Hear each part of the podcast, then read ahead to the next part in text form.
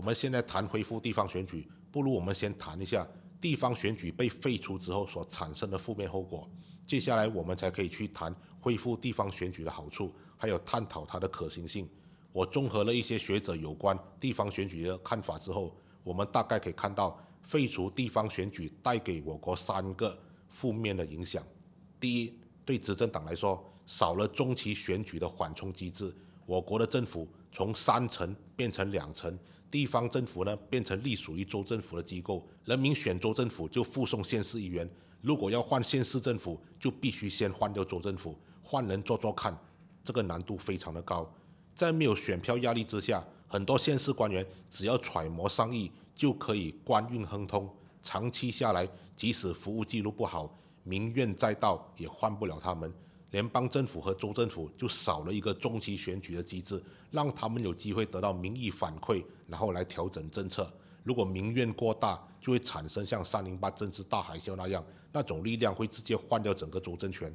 第二，少了地方政府这个最基层草根的选举，从政者还有政党的多元性都会受到压缩，不利于多党的竞争。地方首长如果是民选的话，冒出政治明星的机会就很高。例如印尼的 jokov、韩国的李明博，他们都曾经当过首都的市长，然后更上一层楼当总统。地方选举也可以让小党有机会出头，比如日本的共产党，他们可以在全日本执政或者联合执政五十多个地方政府。大部分的日本选民在中央政府层次还是很务实的，选回右派的自民党。但是到了地方政府阶段，却会给机会让日本共产党这些小党有机会执政或者部分执政，啊，不会一面倒，让各党派有机会互相制衡还有竞争。这种情况。只有出现在政治民主化程度相当高的国家才会出现，我国到现在还没有进到这个阶段。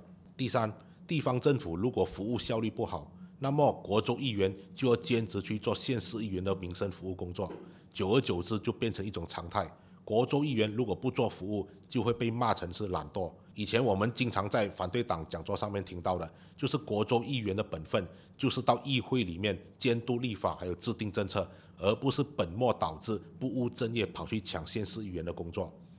无论如何，理想很丰满，现实很骨感。即使我们政权轮替了，威权思维还是老树盘根，没有什么变化。在野党打倒了执政党。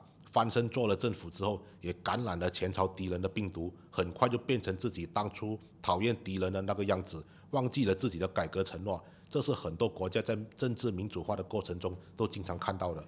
政治人物的政治生命很短暂，眼光顶多只是放在两三年后的选举。同一个政客十年后是否还在位，这是一个很大的问号。因此。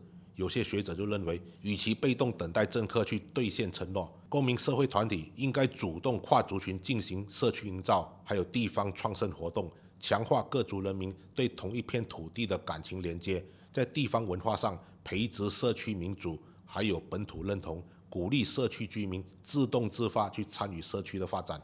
唯有营造各族选民对社区发展的共识，才能逐步破解地方选举议题的政治化还有种族化。为真正恢复地方选举做好全民的心理准备。下一集，阿甘将和大家探讨，其实恢复地方选举也是马华翻身的路径之一。敬请留守下一集的阿甘讲古。